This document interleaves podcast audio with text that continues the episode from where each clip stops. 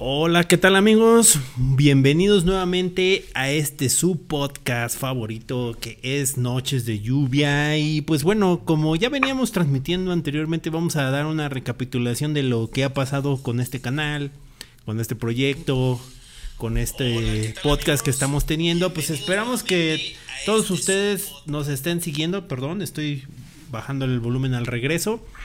Y bueno, pues esperamos que el día de hoy se conecten varios. Recuerden que este podcast, pues ya no tenemos un horario, ya no lo estamos haciendo habitual, pero esperen pues futuras retransmisiones que vamos a estar haciendo o que también vamos a estar transmitiendo totalmente en vivo en algunas ocasiones, sin previo aviso a lo mejor, o con previo aviso y con menos regularidad, porque pues como ah, o no es así Gustavo, cada vez tenemos un poco menos de tiempo, estamos dedicándonos a hacer otras cosas y pues bueno, se nos ha complicado.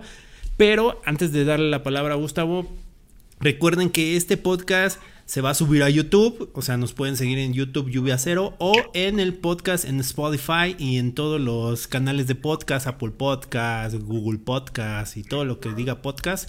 Amazon también creo que estamos ahí, como Noches de Lluvia nos pueden encontrar ahí. Y ahorita pasamos al tópico del tema, sino que Gustavo nos diga por qué ya no había transmitido o y por qué quiere transmitir ahorita y por qué estamos transmitiendo.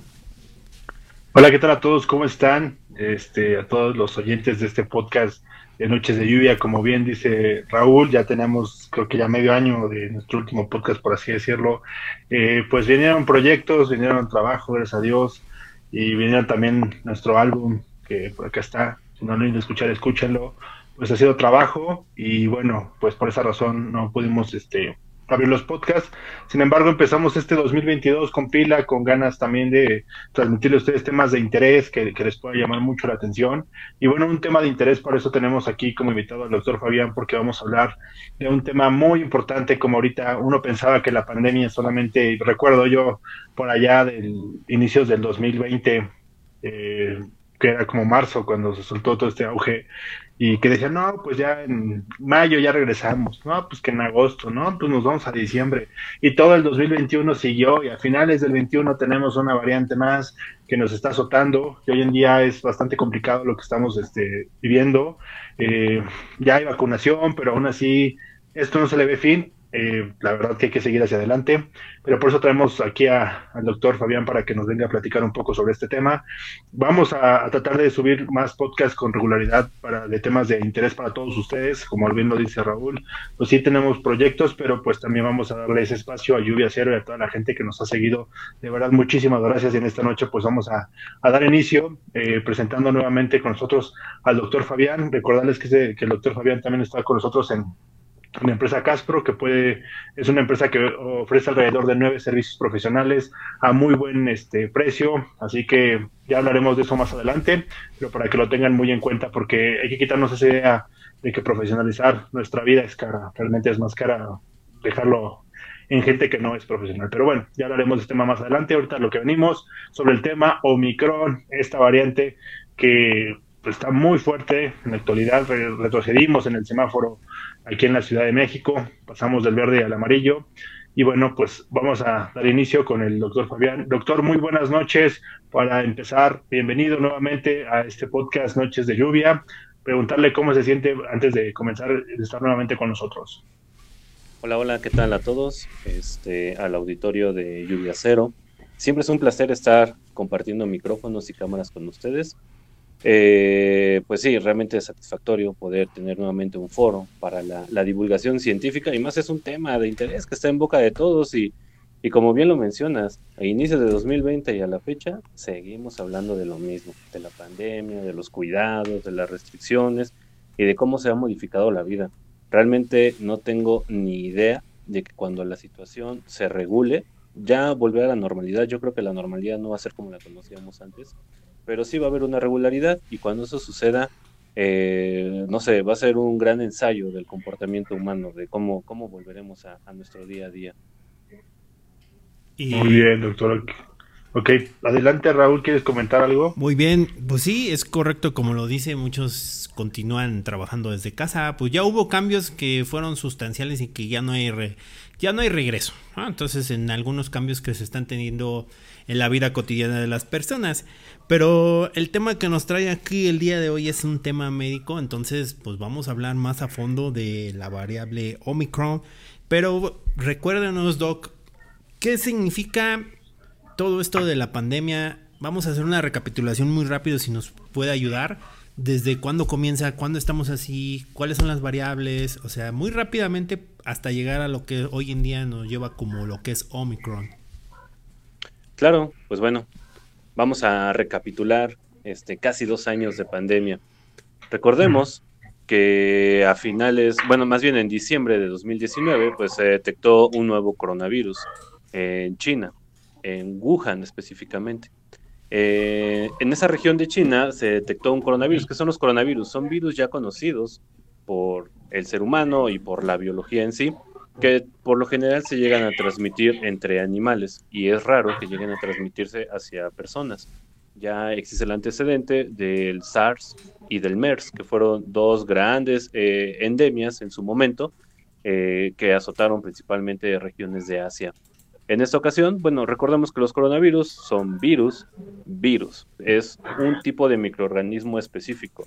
Hay mucho debate si son seres vivos o no son seres vivos, pero al menos sabemos que son eh, proteínas, que son microorganismos que tienen la capacidad de invadir un, ser vivo, infestarlo, multiplicarse y mediante todo ese proceso de replicación y de supervivencia del, del dichoso virus, pues puede llegar a ocurrir eh, pues la enfermedad misma o la muerte del hospedero, del organismo que fue infectado. Estos virus todavía no se sabe a ciencia cierta, hay muchas teorías de cómo, cómo es de que pasó del reino animal al humano, eh, para, que sea un, microorganismo que pueda enfermarnos y azotar la situación como la estamos viviendo.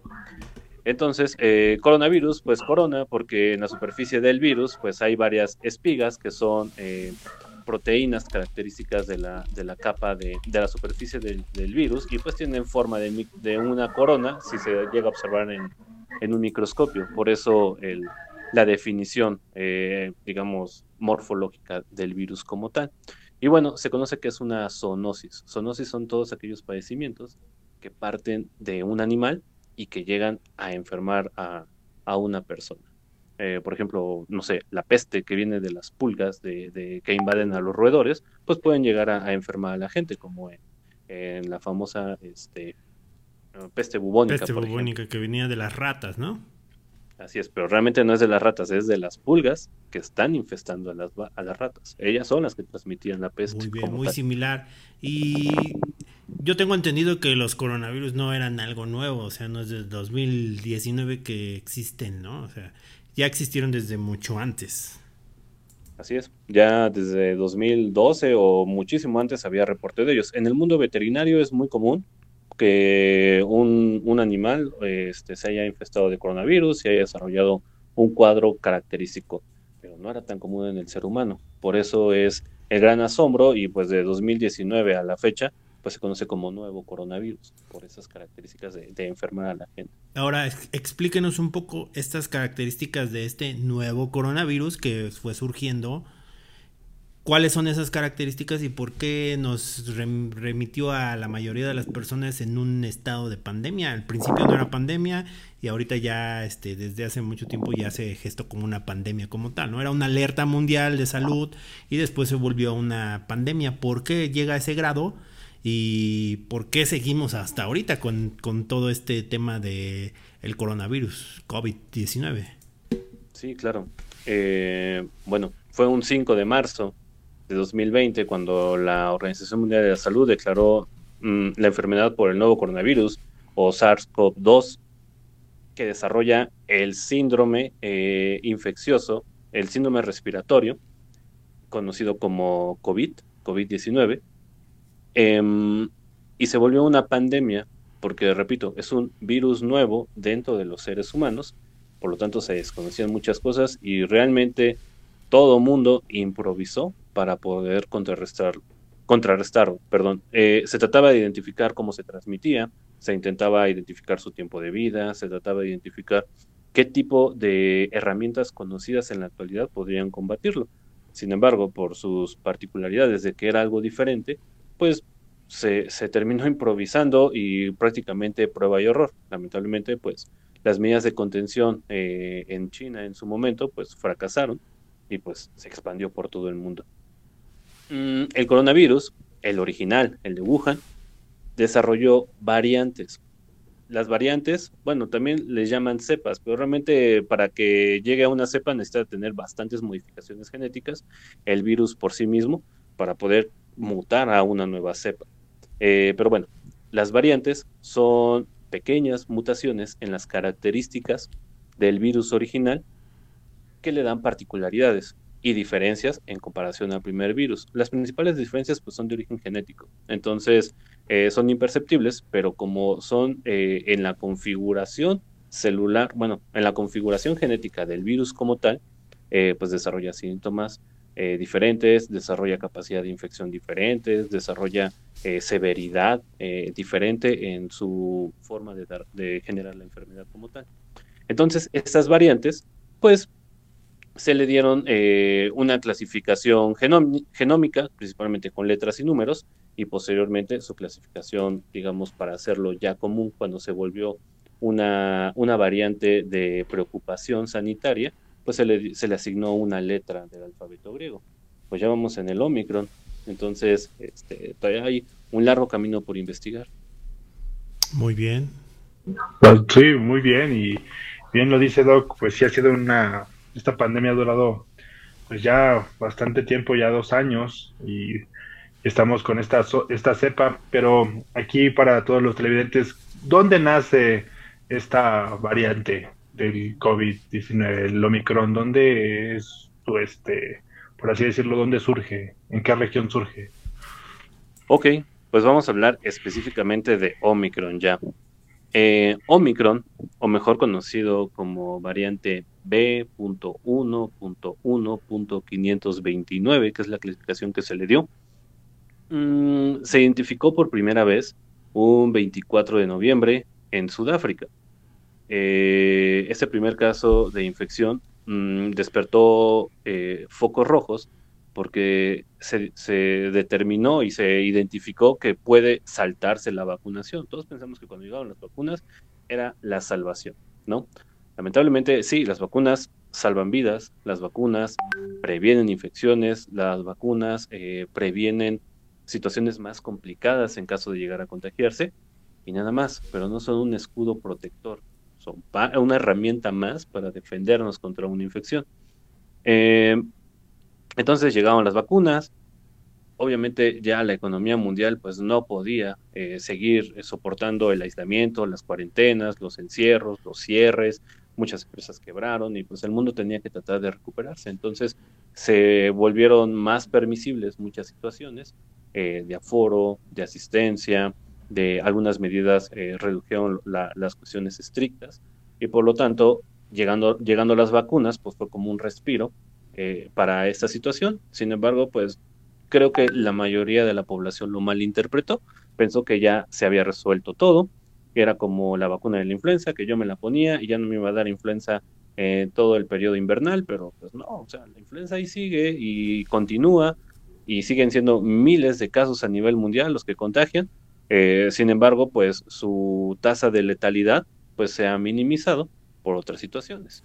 sin embargo, la influenza... Ah, bueno, de la influenza está hablando, ¿ah? Exactamente. Sin embargo, la influenza sigue matando a la fecha. Ahora, volviendo a Omicron. Entonces tenemos esa interpretación de que con la vacuna, eh, pues ya no iba a pasar nada más. Lo que pasa es que Omicron, pues, como es una nueva mutación, este virus aprendió infectando a personas, eh, vamos a hablar coloquialmente, aprendió infectando, eh, infectando personas que podía defenderse, podía saltarse los mecanismos de defensa generados por la vacunación misma. Entonces se volvió un peligro mayor porque ahora se salta eh, los mecanismos de defensa, que son los, anticuerpos neutralizantes que me proporciona una vacuna al momento de que yo me la aplico, y por lo mismo, pues me sigo contagiando, ¿no? Solo que se ha observado que pues las mm, condiciones severas o la intensidad de esta infección, pues no es tan letal como en el caso de Delta. A Delta sí la detienen las vacunaciones, eh, las, vacunas como tal, pero Omicron, pues mm, todavía ah, sigue, sigue siendo en, investigación, pues ocurrió a finales de noviembre, todavía hay mucha, mucho por descubrir de esa nueva variante, eh, pero se ha observado que gente vacunada se enferma más rápido que gente no vacunada o si lo comparamos con la variante Delta. Entonces, esa alta eh, tasa de contagios que puede generar a nivel mundial o local, pues hace que desplazara por completo al resto de las variantes. Y pues Omicron ahorita es, es la, principal. Exactamente, es la dominante, la variante dominante en los contagios por coronavirus. Pero, Repito, Pero ya llegando ya llegando a la, a la variable Omicron y lo que es esto, hay, hay muchas preguntas que pues el, el mayor el mayor bon, bunch o el mayor número de preguntas que se encuentra, pues bueno, son en esas, ¿no? Uno, la primera pregunta que yo he encontrado más frecuente y que también la, he estudiado por todos los medios de información científicos que existen, ¿no? Entonces, que es menos letal, pero por explíquenos, ¿por qué dicen que es menos letal? Y, yo, y hay muchas teorías, ¿no? Porque todavía está en estudio, ¿no? O sea, no podemos aseverar, o sea, no, no vamos a decir, es por esto y el doctor dijo que era por esto, ¿no? Porque los estudios pueden cambiar y otras cosas, ¿no? Nos falta mucho tiempo de estudio, pero ya se puede especular un poco con más certeza de lo que está ocurriendo con esta variable, ¿no? Yo lo que he escuchado, y desmiéntanos y así digamos, no, eso es mentira, por la vacunación que ya se tienen a las personas, sí se contagian, pero igual la enfermedad no presenta síntomas tan graves como lo que se esperaba con una vacunación normal, ¿no? Porque aunque te estés vacunado, te contagias de COVID de cualquiera de sus variables, ¿no? Entonces, solamente lo, lo que sí decían mucho es que disminuía el riesgo de, pues de, llegar a un hospital, a la hospitalización, que principalmente, y de padecer gravemente la enfermedad. Ahora, díganos con Omicron, ¿qué es lo que sucede? Porque yo veo los números, hay un, los contagios están exponencialmente disparados, pero cuando yo veo las tasas de letalidad son, son menores, o sea, realmente en comparativa con el número de contagios que existen. Sí, sí, sí, y realmente lo que dices eh, tiene un, gran acierto. Omicron, eh, la Organización Mundial de la Salud lo determinó como una variante de preocupación justamente dos días después de que se, que se identificó en Sudáfrica como, como ya una variante dispersa en la población, es decir, un 26 de noviembre, eh, y se le asignó la letra Omicron del alfabeto griego en ese entonces. Antes nada más era conocido como B11529, pero ya desde ahí es Omicron y, pasó a boca de todos y se le relaciona con Transformers y esas, y esas situaciones. Ok. Em, todos los, todas las infecciones, mm, sean de origen bacteriano, sean de origen viral, sean de origen parasitario, eh, o el microorganismo que genera una infección, eh, o micótico, por ejemplo, un hongo, eh, tienen cierta probabilidad, o más bien cierta capacidad de infectar, de enfermar y de matar a un hospedero, es decir, al ser vivo que hayan contagiado. Eh, esto son muchísimas las situaciones que, ya lo habíamos comentado en, una, en un podcast previo sobre, sobre coronavirus, que intervienen para que una persona se enferme o para que un virus pueda, tenga la capacidad de enfermarme. Mm, se ha visto que Omicron necesita una concentración menor de virus para poder contagiar a, una persona. Se ha visto que es más fácil por esta, a esta capacidad de, manejar altas concentraciones dispersas en el ambiente o dispersas en la saliva, o, también por fin se aceptó por la OMS que los aerosoles, desde un inicio el gremio médico lo dijo, los aerosoles pueden transmitir, así que la sana distancia, el, poner una No, el cubrebocas sigue siendo la mejor herramienta que tenemos. Las mamparas o los acrílicos, esas situaciones eh, protegen pues mucho y nada. O, sea, eh, a, los aerosoles se refiere a la concentración ambiental. No. vamos a, clasificar. A las, gotas de flux que se. Que... Exactamente, las gotas de flush, eh, digamos, vamos a hablar de tamaños. Las gotas de flush son unas moléculas, son gotas de agua de un tamaño determinado. Las neblinas son de un tamaño un poquito más reducido. Y luego vienen, por ejemplo, los aerosoles. Si tú tomas tu, tu antitranspirante, por ejemplo, que viene en un envase de, de la sustancia comprimida, y lo dispersas en el ambiente, hay gotas grandes, hay gotas pequeñas y hay unas gotas todavía muchísimo más pequeñas. Si lo llegas a identificar, las gotas de mayor eh, tamaño caen pronto y cerca de donde tú hiciste la dispersión. Las de mediano, un poquito más adelante, pero terminan cayendo y las pequeñas, en el mejor de los casos, se dispersan con el aire o quedan suspendidas en, algunas situaciones donde las condiciones de humedad lo, lo permiten. Esas pequeñas, muy, muy pequeñas gotas se llaman aerosoles. E, es el tamaño de la gota de agua. Ese es el aerosol. Entonces, en esas pequeñas o micros, bueno, no tanto microscópicas, pero sí muy pequeñas eh, gotas de agua, pues puede, puede, haber una alta concentración de, virus en cantidad de Omicron. Este, se han determinado infinidad de cifras, pero son muy variables los valores. Pero nada más te puedo decir, para que te des una idea, que hay muchísimo más Omicron en una, en una gota de aerosol o de rocío, digamos, que de un delta, porque esa capacidad de, de juntarse, digamos, entre, entre virus, pues es, es diferente. Además, Omicron ha aprendido a saltarse muchos mecanismos de defensa, tanto naturales de, de, nuestro, de nuestro organismo, como los adquiridos, por ejemplo, con las vacunas. Y, ahora decía de las mamparas que no servían mucho. Ah, ok. Eso lo vamos a tocar más adelante con las medidas de prevención. Más adelante. Si quieren, ahorita vamos a, seguir el protocolo, ¿no? Para que no nos dispersemos ahorita mucho.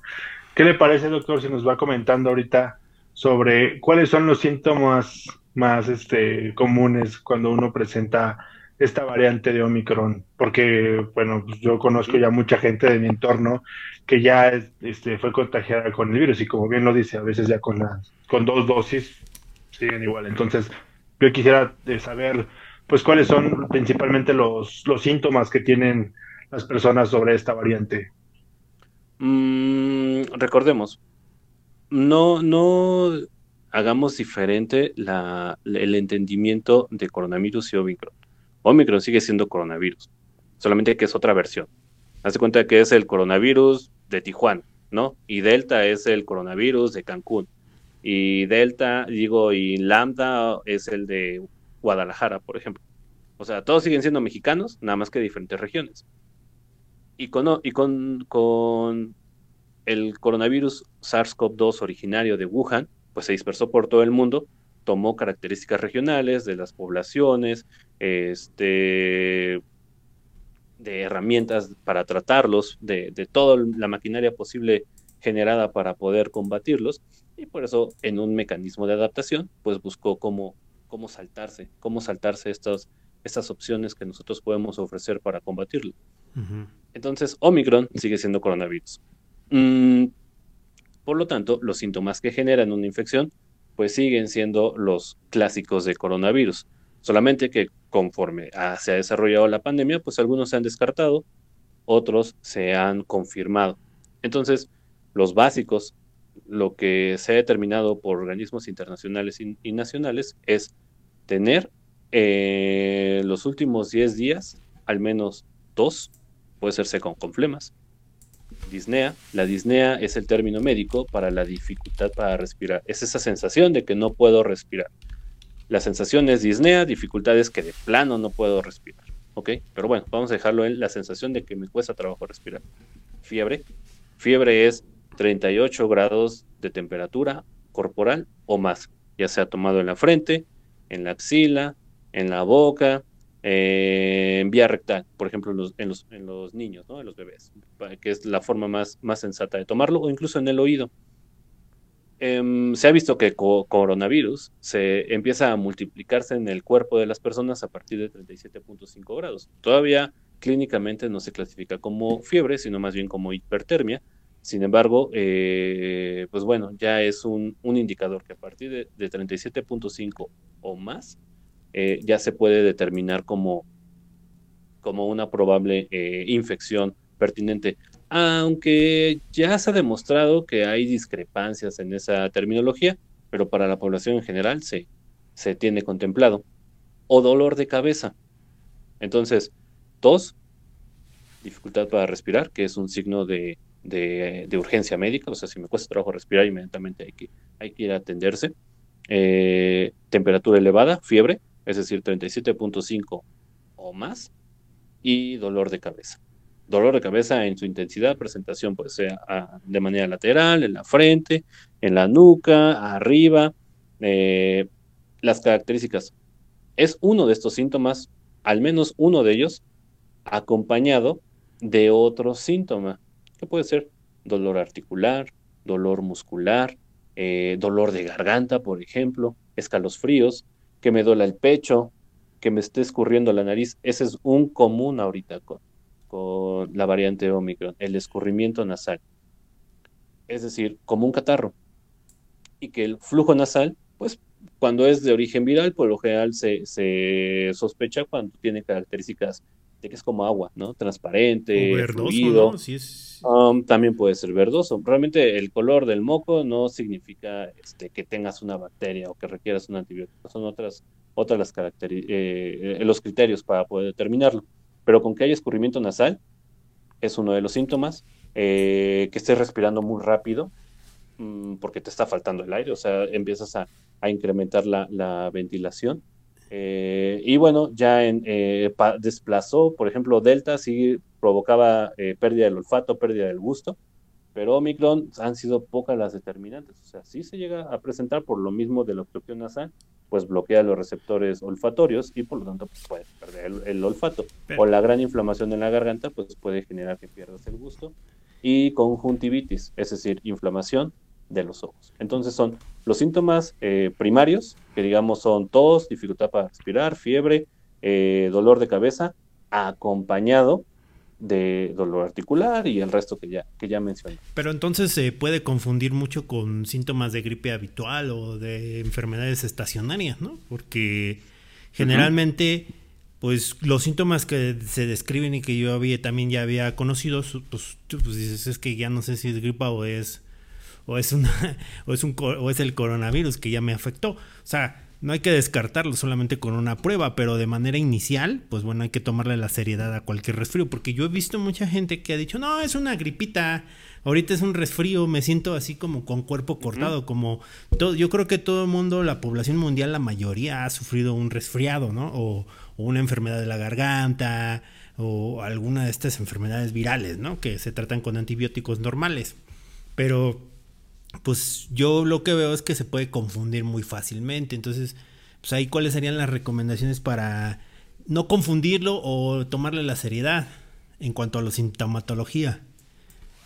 Pues los síntomas son tan inespecíficos para cualquier cuadro respiratorio, cual sea el microorganismo que lo esté generando, que está facilitando su propagación. Es decir, un niño que va al kinder y tiene un compañerito con ronchitas que pueden ser compatibles con varicela, pues la forma de contagio es vía oral. O sea, ese niño le habla de cerca, le chupa su paleta, este, no sé, tose cerca de él y lo contagia. Es por vía respiratoria el contagio de la varicela, por ejemplo. Eh, por contacto propio, pues es un poquito, por contacto directo con las, con las lesiones, eh, también se puede llegar a dar, pero es menos probable que por vía respiratoria. ¿Y cómo desarrolla ese niño? ¿Cómo empieza con varicela? Con fiebre y síntomas respiratorios. Escurrimiento nasal, dolor de garganta, estornudos, por ejemplo. ¿No? Eh, influenza es el catarro de estacional que todo el mundo conoce, escurrimiento nasal, estornudos, este dolor de garganta, ya me dio fiebre, ya me duele el cuerpo, parece Omicron. Eh, no sé, una faringoamigdalitis, que el bicho es diferente, es una bacteria, por ejemplo. Ahí clínicamente el análisis que realiza el médico, pues es el que puede determinar cuál es el origen probable y por lo tanto su tratamiento específico. Eh, igual, una faringoamigdalitis, me duele la garganta, empiezo a toser con flemas, este, me duele el cuerpo, desarrollo fiebre, pues todo suena a Omicron. Entonces la recomendación es tratarlo como Omicron todo. No, en, el, momento, ¿no? O sea, como decir, bueno, pensar lo peor, ¿no? O sea, que, que, que sería la variable Omicron y este, no tratar de, aislarse y realizarse una, un test, una prueba, ¿no? Aunque sea una, rápida o una PCR si es posible.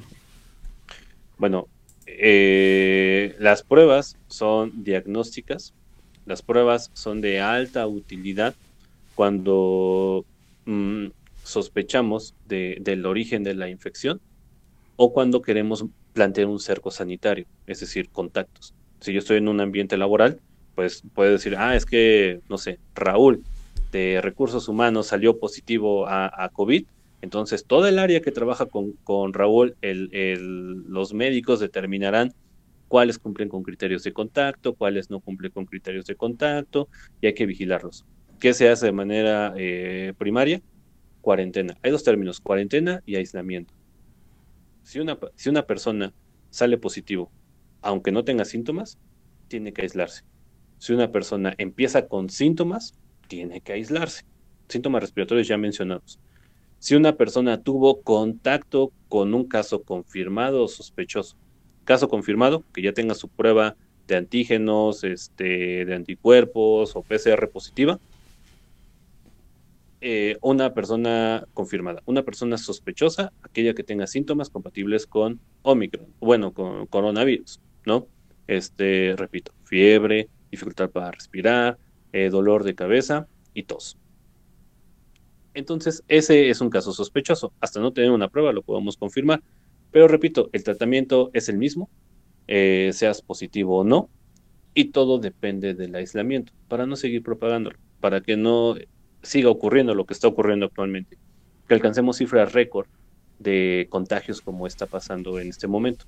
Eh, y esa persona que tuvo contacto, es decir, que estuvo más de cinco minutos platicando con el caso positivo, que alguno de los dos no estuvo usando su cubrebocas, que estuvieron a menos de metro y medio de distancia uno del otro, o que convivieron por más de cinco minutos, aunque hayan traído su cubrebocas, aunque hayan estado en sana distancia, pero se hayan encontrado en un espacio cerrado y hayan convivido alrededor de media hora, probablemente sea un caso de contacto. El cubrebocas nos genera protección.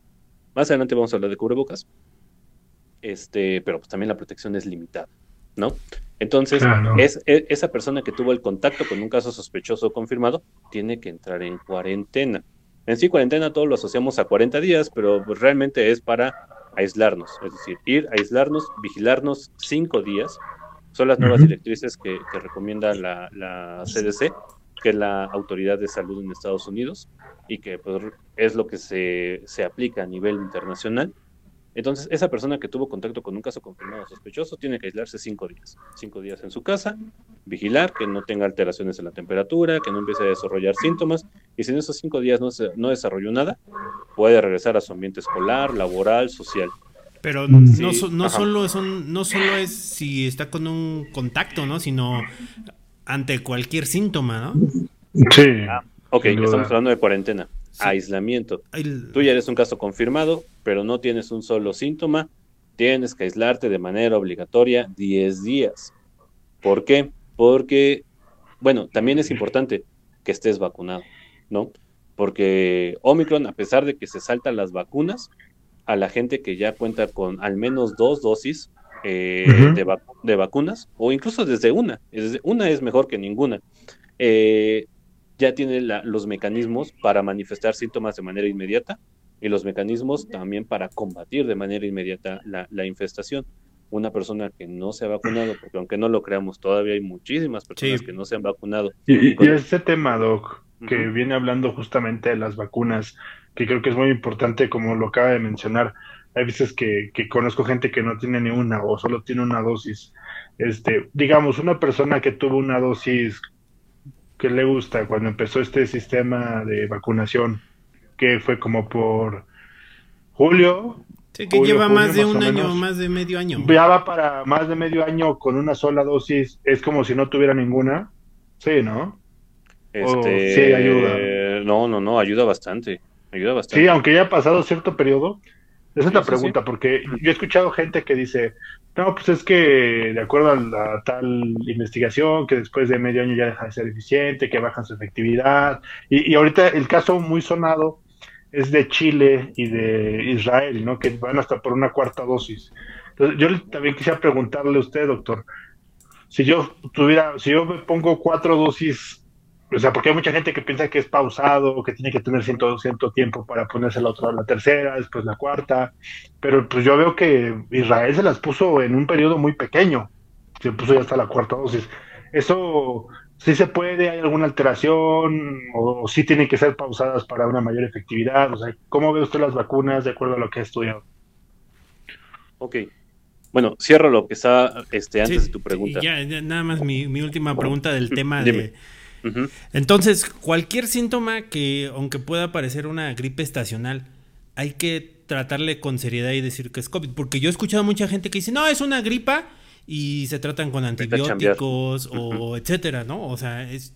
Entonces, y ni siquiera, pero hazte la prueba y eso. No, es que, no, ya me dijo el doctor, el local, ¿no? O un amigo o X que es gripa. Entonces no necesito hacerme la prueba ni nada. Aparte ya estoy vacunado, ¿no? Entonces como que aseveran que eso no es posible, o sea, entonces yo, yo pensaría, yo, yo lo que pienso en mi mente es decir, pues yo si me enfermo de gripa, yo digo, pues ya me dio el este, coronavirus, aunque no es confirmado, pero soy caso sospechoso porque no tengo una confirmación, ¿no? Entonces lo que yo haría si, digamos, no tengo los recursos para una prueba o algo así, o sea, la gente que no tiene esos recursos, pues sería aislarse y evitar el contacto, ¿no?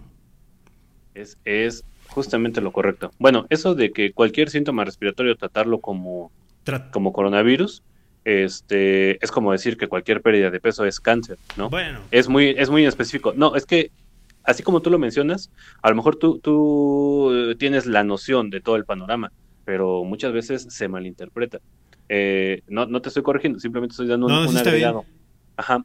Eh, sí, toda, todo síntoma respiratorio que cumpla con las características que mencionamos, se tiene que sospechar de coronavirus por la situación actual. No todos los síntomas respiratorios requieren un tratamiento con antibiótico. ¿Qué es lo que hay que hacer? Pues ir al médico, ¿no? Si no tengo recursos para ir al médico, como mencionas, si no tengo recursos para hacerme una prueba, eh, pues lo más sensato es aislarse. Ajá. Y estar en, en constante eh, vigilancia de cómo voy evolucionando. Yo sé, yo me conozco, yo sé cuando me enfermo, cuando estoy bien, cuando lo voy a pasar una mala noche, cuando voy a sobrevivir a la siguiente mañana pero también sé cuando ya la situación está eh, eh, que se me sale de las manos y pues no hay otra, hay que ir al médico, ¿no? Para que, para que me valore, determine cuál es la probable causa que puede estarme provocando la infección y darme el manejo específico. Lo, como tú lo mencionas y muy bien dicho, es aislarse. Es decir, yo tengo sospecha, no quiero propagarlo a mis compañeros, no quiero propagarlo a mis familiares, no quiero eh, propagarlo con, con otras personas. Simplemente no ser tan egoísta con la sociedad misma y aislarme, contenerlo, superarlo y, recuperarme, ¿no? Afortunadamente, repito, gente vacunada, gente que no tenga otras comorbilidades, eh, comorbilidades es otras enfermedades agregadas, eh, sobrepeso, obesidad, eh, hipertensión, diabetes, cáncer, VIH, no sé, eh, artritis, no sé, otra enfermedad que esté, que yo ya esté cursando con ella y pues lamentablemente me enferme de coronavirus, pues eso puede complicar mi evolución o puede complicar mi pronóstico. Mm, sin embargo, repito, eh, aislarse, confirmar o descartar eh, la causa y tratarme los síntomas, ¿no? Realmente el único tratamiento efectivo para, para el coronavirus, ya hay antivirales específicos aprobados, que algunos continúan en investigación, pero que ya, ya se permite el uso en seres humanos, eh, que en México solamente son de uso hospitalario hasta el momento, en Estados Unidos también, y se está evaluando el poder eh, distribuirlos en la población. Son efectivos los primeros cinco días desarrollados del síntoma, que se haya confirmado que la infección es por coronavirus y de uso hospitalario, repito o sea, al momento si yo voy a la farmacia y dame un medicamento específico para el COVID, pues es un charlatán porque eso todavía no existe. La agüita eh, mágica. No, ya, ya hay antivirales específicos, nada más que no voy a decir nombres para que no los anden googleando y luego los anden comprando en Facebook. El este... Eh, el dióxido de cloro. Ah, no, no, no, ese ya hasta la fecha con la salida de Trump creo que se borró esa idea. Eh, bueno, espero. Realmente deseo que se haya borrado. Pero como dice, ese, ese medicamento, Gustavo, que mencionas, pues creo que puede ayudar bastante ¿eh? para combatir una infección viral. Y no necesita un antiviral, solamente controlar el dolor, controlar la fiebre y los malestares que, que lo acompañan como tal. Es todo, reposo. Se ha visto, o sea, hay, hay varias investigaciones serias que dicen que el reposo es esencial para recuperarse y tener una buena hidratación. Next, patrocíname. Este, pues sí. Lluvia cero. Pues está, está muy bien lo que dice. Entonces, este, aquí teníamos una pregunta, dice, pero creo que ya se respondió, aunque la vamos a leer. Dice, si es gripe la y la prueba es negativa, aún así es coronavirus, pues si la prueba, depende qué prueba, ¿no? También tiene su chiste, cuando hay que hacer las pruebas. Ok, Es decir, ah, ok. Bueno, voy a lo que me había preguntado Gustavo. De las vacunas. de las, de las vacunas. de las vacunas. Por tiempo. Y las pruebas las tocamos al final. Vale. Vacunas. Hay varias vacunas que se aplican en el mundo y en México. Muchas ya son bien conocidas, más bien por el nombre del laboratorio que por la vacuna misma. Estas vacunas, eh, al menos en México, tenemos disponibles, no les voy a dar datos inventados, tenemos la vacuna desarrollada por el laboratorio de AstraZeneca, la vacuna desarrollada por el laboratorio de Pfizer y Biotech, la vacuna desarrollada por el laboratorio chino de Sinovac, eh, la desarrollada por, este, por el Instituto, el Centro Gamalaya, Gamaleya de Rusia, que es el Sputnik B o Sputnik 5, eh, la desarrollada por el laboratorio de Johnson Johnson, que es la Janssen, y la CanSino, por ejemplo, que son las de mayor uso en México. Estas vacunas tienen sus intervalos de aplicación y tienen su número de dosis específicas, más el booster o el refuerzo como tal. ¿Ok? Estas vacunas, eh, por ejemplo, tienen características eh, de acuerdo a su plataforma de diseño. Es decir, unas son creadas por ARN mensajero, que es, eh, que es una, mm, ¿cómo decimos el ARN? Digamos que es material genético con ciertas características. ARN mensajero lleva información. Es material genético que lleva información entre las células y cumple con ciertos criterios. Bueno, ese mensajero es tomado para llevar, el mensaje que va a llevar es cómo defenderme de una infección. Por ejemplo, la activación del sistema inmunológico, le dice al sistema inmunológico, si llega esta, este es lo que tienes que hacer. Es correcto. Esta vacuna hasta el día de ayer se ha demostrado que funciona en México en niños a partir de 12 años, que es la edad en la que se está aplicando. Ajá, que de hecho es la, más gentil con, la, población este, pediátrica y adolescente. A nivel mundial, eh, hay alguno, hay, por ejemplo, Reino Unido la ha estado aplicando desde los 8 años, por ejemplo. Ahora viene ahí un gran debate. ¿Por qué si a mi niño le ponen la vacuna de la influenza? ¿Por qué a mi bebé le ponen la vacuna contra el tétano, contra este la tuberculosis? no le pueden poner la vacuna contra el coronavirus. No es por mala onda, no es porque el gobierno o los gobiernos no quieren gastar, simplemente no hay suficiente investigación. Es muy nuevo, el desarrollo de vacunas es muy nuevo. Bueno, eso es lo que yo he leído y a, los consensos que han llegado este, muchos investigadores, que no se sabe cómo pueda repercutir en el desarrollo de un niño. Es decir, si la aplicación de una vacuna eh, despierte o favorezca que se generen ciertas enfermedades, ¿no? Asociadas con el desarrollo y el crecimiento. O que limiten el crecimiento de una persona. Sí, exactamente, o que generen algún otro tipo de, deformidad, por ejemplo. Entonces, como no hay suficiente investigación y se está haciendo, yo... Pero pues es que tendría que ser a largo plazo, ¿no? A, a 10, 15 años en lo que un niño se vacuna y se desarrolla, pero un cierto número, o sea, todavía no es el tiempo, ¿no? Es que son vacunas récord, de hecho, ¿no? Creo que una vacuna buena son creo que 24 años, si mal no recuerdo, más o menos, ¿no? Pero pues imagínate, esta vacuna fue récord, ¿no? De, en un año ya tenían vacunas. Muchas vacunas se asignaron en fases de experimentación, porque son inmunizaciones de emergencia. Igual y a mí cuando también me preguntan así, oye, pero es que, ¿por qué? Le digo, bueno, es que hay, hay más número de personas infectadas, lo que permite hacer un, un despliegue y un estudio más rápido, más los intereses y la inversión que existe, ¿no? Pero hay cosas como lo que tú dices, la vacunación en niños, pues es muy difícil porque, por ejemplo, ahorita todavía decían que los celulares en la bolsa iban a producir cáncer, pero ¿a cuántos años? A 15 años, todavía no alcanzamos ni los 15 años, entonces el estudio todavía no es válido, ¿no? O sea entonces, no hemos llegado a 15 años desde que se gestó el primer celular y tampoco hay suficiente gente, entonces esos estudios pueden estar, pues todavía no se pueden desarrollar lo mismo que pasa con los niños. O sea, ahora lo entiendo, no lo entendía de esa manera, pero creo que es un caso pues similar, ¿no? Con, relación a otro tipo de estudios, ¿no? Sí, claro, simplemente son por criterios de seguridad, de seguridad para la, eh, la población a la que está dirigida un medicamento. Eh, entonces, por esas particularidades, pues eh, se está haciendo muy mesurado con la vacunación de menores de edad. Como sea un adulto ya se ha desarrollado, ya está, digamos, logrado eh, en su crecimiento como tal, ya el resto de las, manifestaciones que se pueden presentar, pues pueden ser muy diferentes a la intervención en el crecimiento o desarrollo de, un infante. Otra vacuna que existe es la desarrollada por el laboratorio AstraZeneca, que su nombre correcto es Covishield o escudo contra el COVID. Eh, esta tiene otras características. Su plataforma de diseño es un vector viral no replicante, es decir, utiliza otro tipo de virus, que no es coronavirus, que puede transmitir esa información para defenderse contra el coronavirus. ¿Cuál es la famosa defensa contra el coronavirus? Llega eh, la vacuna.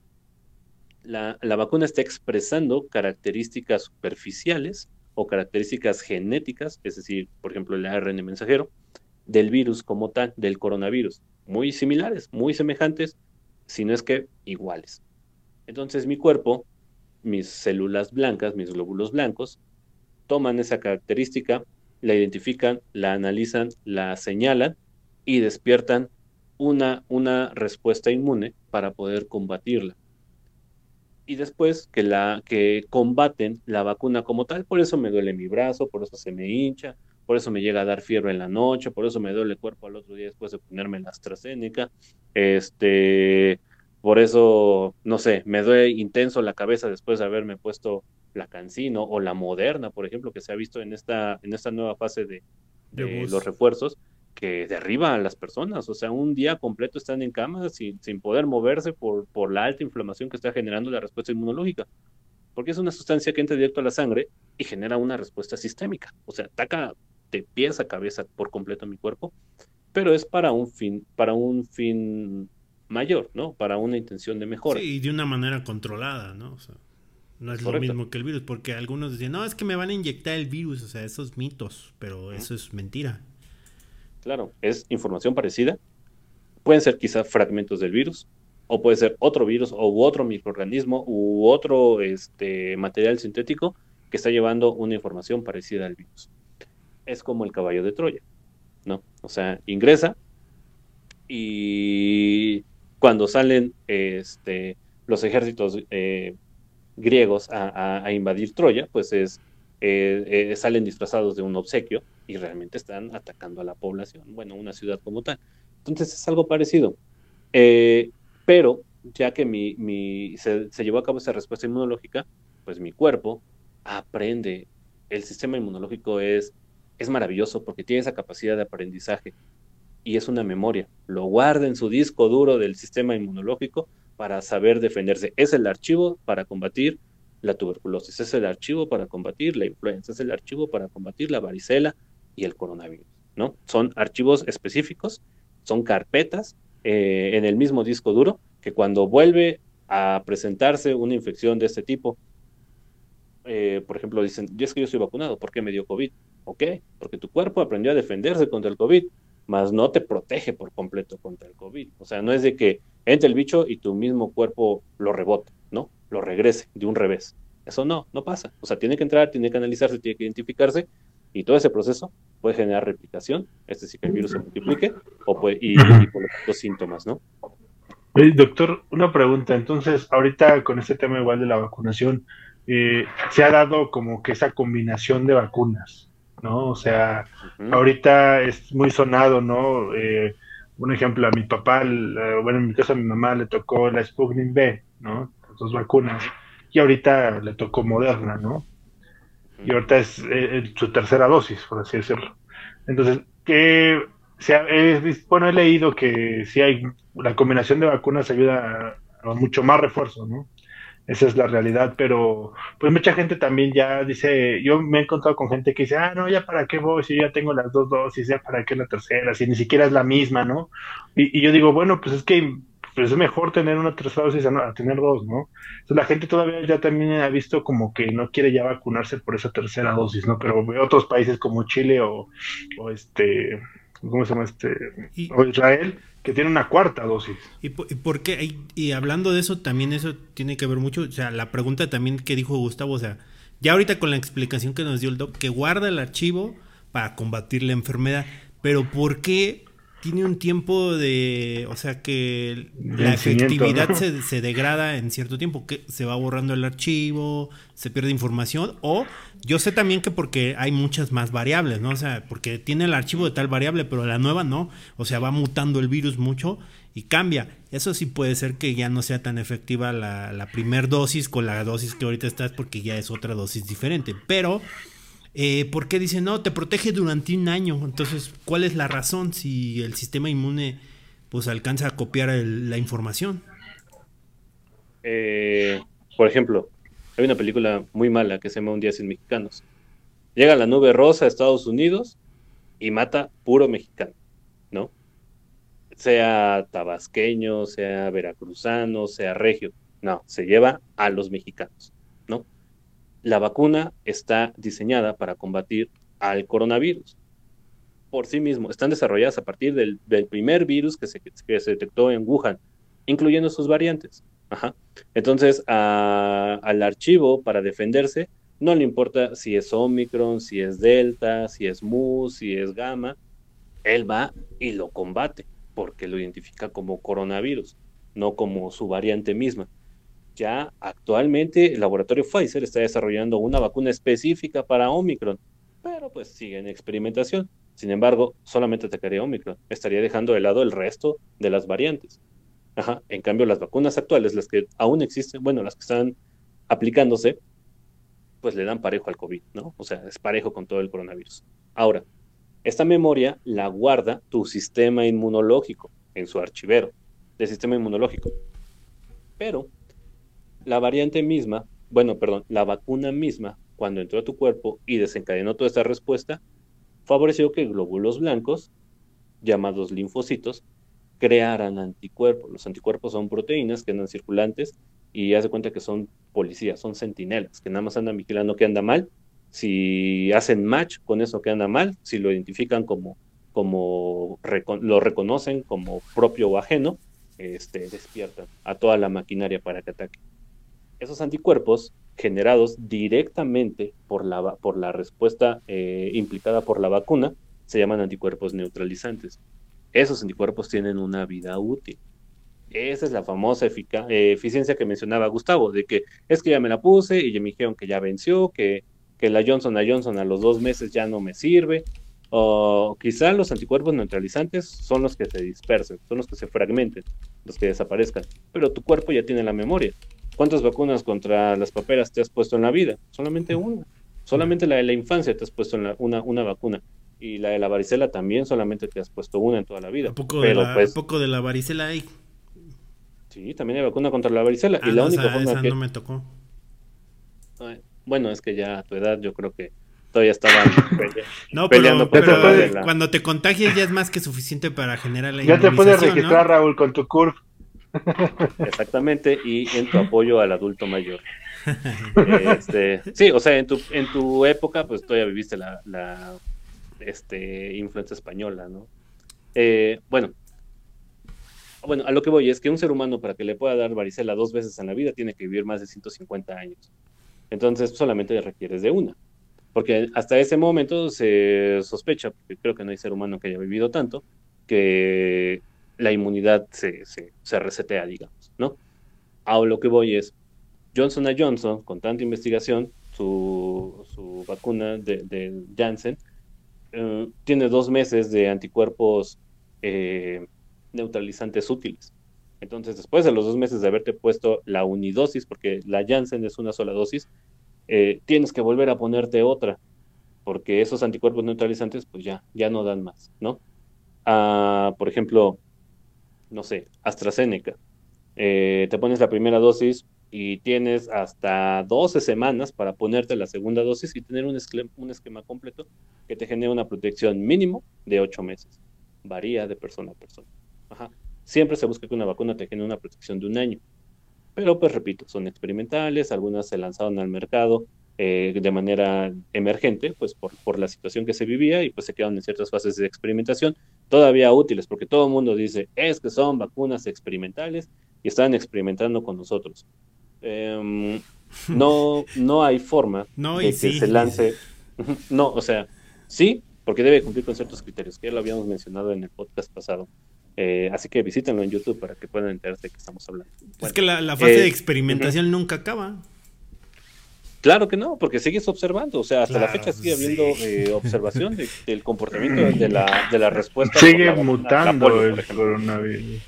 cualquier, cualquier bicho, sigue cambiando, ¿no? Eh, entonces, este, ¿por qué viene el refuerzo? Se pensaba que con las dos vacunas esquema completo ya la hicimos hasta el siguiente año y a ver qué pasa con la pandemia, no nos va a pasar nada.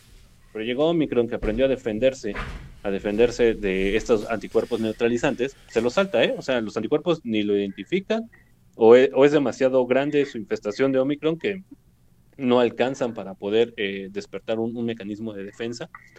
Entonces necesitamos un refuerzo, el booster, para que pueda esta nueva vacuna rebobinar, eh, fortalecer a nuestra maquinaria de defensa. ¿Ok? ¿Y cuál es la mejor vacuna y la mejor combinación?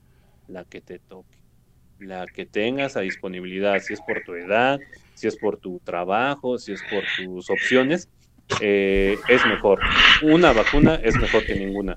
Dos vacunas son mejor que una. Y ponerte cuatro, doc, y cinco, ejemplo. cinco. Cuatro o cinco vacunas. Cuatro vacunas, hasta la fecha no se ha demostrado que sea mejor que tres. Y cinco. O sea, es como. si te la pones, está bien. Si no te la pones, tampoco. Es decir, un ejemplo. Ah, pues lo único que estás haciendo es sobreexcitando tu, tu sistema de, inmunidad, ¿no? O sea, ¿es malo? Eh, mm, depende tu susceptibilidad, varía de individuo a individuo. Hay gente que la primera aplicación lo tumbó, lo derribó, como su servidor, por ejemplo. La segunda dosis no le hizo nada y todavía no me toca la tercera, pero cuando me ponga la siguiente dosis, este, pues hay que ver cómo, cómo es el comportamiento, ¿no? Sí, porque bueno, hay gente muy cañona, que en el caso, digo, uno conocerá, por eso te pregunto, porque al menos en México hay gente que tiene cuatro o más dosis, te voy a decir por qué, porque hay gente que es este eh, maestro y le dieron la de los profesores y después se fue a poner la de acorde a su edad, o hay gente que va a vacunarse a otro país, y se vacuna también acá, entonces, digo, hay como que también en esa parte mucha gente que dice, bueno, pues, ¿qué tal si me, avento, me pongo cuatro vacunas y ya quedo? una gente dice, o estoy más blindado o una de dos. Este, o qué me puede, o qué riesgo corro de ponerme más de cuatro o más de tres vacunas, ¿no? Entonces, a usted de lo que ha leído y lo que ha estudiado, ¿cómo lo ve? ¿Es algo viable, no viable? ¿O con las tres están bien de acuerdo a lo que usted ha leído? Por así decirlo, es una pregunta. Yo conozco gente que tiene las, las posibilidades de viajar constantemente a Estados Unidos y hacen sus viajes para vacunarse, ¿no? Conozco gente que lleva hasta seis dosis, porque allá la vacuna Johnson Johnson, pues es muy fácil adquirir, ¿no? Entonces, en cada vueltecita, al menos mensual, se han puesto una dosis de Johnson. Eh, y les dio COVID, porque se fueron a Puerto Escondido y pues se enfermaron, ¿no? Porque pensaban que, como tú lo mencionas, no les va a hacer nada. Repito, la vacuna no es un escudo para que no te enferme. Hay porcentajes que favorecen que no haya infección, pero no es un, no es un acierto 100% de que no te va a dar. Te va a dar, probablemente, si tu sistema inmunológico es bueno, si estás bien alimentado, este, si no tienes enfermedades asociadas, y que el virus que te ataque no sea tan agresivo.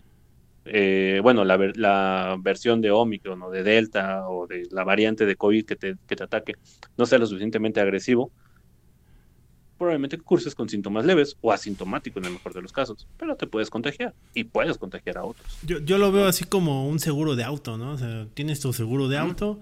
¿Lo estás pagando? Puede que lo ocupes o puede que no lo ocupes y es mejor tenerlo porque el día que, que chocas y no lo tienes es un broncón, ¿no? Pero si ya lo tienes, viene el seguro y resuelve y ya este, te sales de la bronca, ¿no? Pero eso no te exime de que sea un accidente grave que vayas a hospitalizarte, ¿no? O sea, que choques de manera, o sea, el seguro no te garantiza que no choques, ¿no? El seguro te garantiza que te cubre, te protege, te ayuda, pero no te exime de hasta inclusive de morir, ¿no? Porque si te vas a un barranco, pues tenía seguro, sí, y ya, pagan nada más lo que la indemnización y ya, pero muerto sigues, ¿no? Así es, así es. Y repito, nosotros, bueno, yo y Gaspro Lluvia Cero compartimos ideales éticos. Respetamos todas las ideologías, todos este, los pensamientos libres que pueden tener. Y voy a hacer mención a las personas que están en contra de las vacunas. Mm, se, ha, se ha demostrado con evidencia que las vacunas funcionan, se ha demostrado con evidencia que la gente no vacunada pues está mayormente expuesto y la gente no vacunada es más fácil que al momento de contagiarse haya cambios asombrosos porque el virus que los llegue a contagiar ya pasó por una persona vacunada, ya pasó con una persona con dos dosis, ya pasó con una persona con tres dosis, con personas, ya pasó por Israel y ya aprendió a defenderse de cuatro dosis, por ejemplo. Y al momento de que te ataca, pues tu maquinaria buena o mala para defenderte, tu sistema inmunológico, pues se ve superado, ¿no? Y probablemente la mayoría de la gente que está hospitalizada en este momento o muchas de las personas que han fallecido o ya tenían enfermedades de base o no se habían vacunado. Una, y las personas que se han complicado porque ya estén vacunadas o no hayan tenido enfermedades de base, pues simplemente todas estas variables que les había mencionado que pueden ser que una persona se contagie de coronavirus o de cualquier otro microorganismo, pues estaban en su contra al momento de infectarse. Sí, también nos hacen algunas preguntas por chat que, pasa relacionados con la inmunización y las vacunas. Dice, ¿sirve de algo reforzar el sistema inmunológico con vitaminas? Yo, yo sin ser doctor digo que sí, pero no es una ciencia cierta, ¿no? A ver, que nos diga el doctor. Em, el uso de vitaminas se desarrolló cuando las personas presentaban déficit por vitaminas. Esto se conoce como avitaminosis. Es decir, yo en mi dieta, no sé, vegana, mm. evito alimentos ricos en hierro, ¿no? O alimentos que tengan taurina, o alimentos que tengan cierto, cierta vitamina B, B3, por ejemplo, ¿no? O que no tengan omegas. Mi dieta está teniendo déficits. Eh, evolutivamente estamos desarrollados para ser omnívoros. Tanto comemos vegetales como alimentos de origen vegetal este, cereales y en algunos casos lo que se nos ponga enfrente no lo comemos, ¿no? Porque así evolucionamos. Entonces nuestro, nuestro aparato digestivo, nuestros requerimientos energéticos, nuestros requerimientos celulares están adaptados para, para necesitar esos nutrientes, ya sean vitaminas, ya sean este, carbohidratos, ya sean proteínas. Entonces, al yo al restringirlos por ideología o por decisión propia, pues mi cuerpo lo va a pedir en esos casos en específico, hay que tomar suplementos de vitaminas porque es lo que le está faltando a mi dieta. Me lo estoy tomando, pero de manera artificial y me va a ayudar porque mi cuerpo lo necesita como tal. Tomar vitaminas a diestra y siniestra, eh, no más porque considero que me van a hacer bien y tengo una buena alimentación, descanso, o a lo mejor mi dieta no es la más adecuada, es decir, no como en proporciones, no como a mis horas, este, como cuando me da hambre o lo que encuentro en el primer momento en la calle, pero es variado, o sea, aunque sea, no sé, una torta, trae proteínas, trae grasas, trae carbohidratos, trae vegetales, ¿no? Entonces cumple con ciertos requerimientos este, celulares, digamos, ya no energéticos, porque me excedo con una torta, ¿no? Pero sí celulares. Entonces está esa compensación. Obviamente habría que agregar más frutas y verduras, ¿no? Para tener más vitaminas, más minerales que aportan ese tipo de alimentos. y aparte la tierra de ahorita no es la misma que cultivaban nuestros ancestros, ¿no? También los, los alimentos tienen muchos déficits por el suelo, más que nada. Y Totalmente. El uso de fertilizantes, los mecanismos de riego, este, de cosecha, de producción, la manufactura. Es decir, no es lo mismo comerse un elote que una caja de cornflakes, ¿no? Por ejemplo.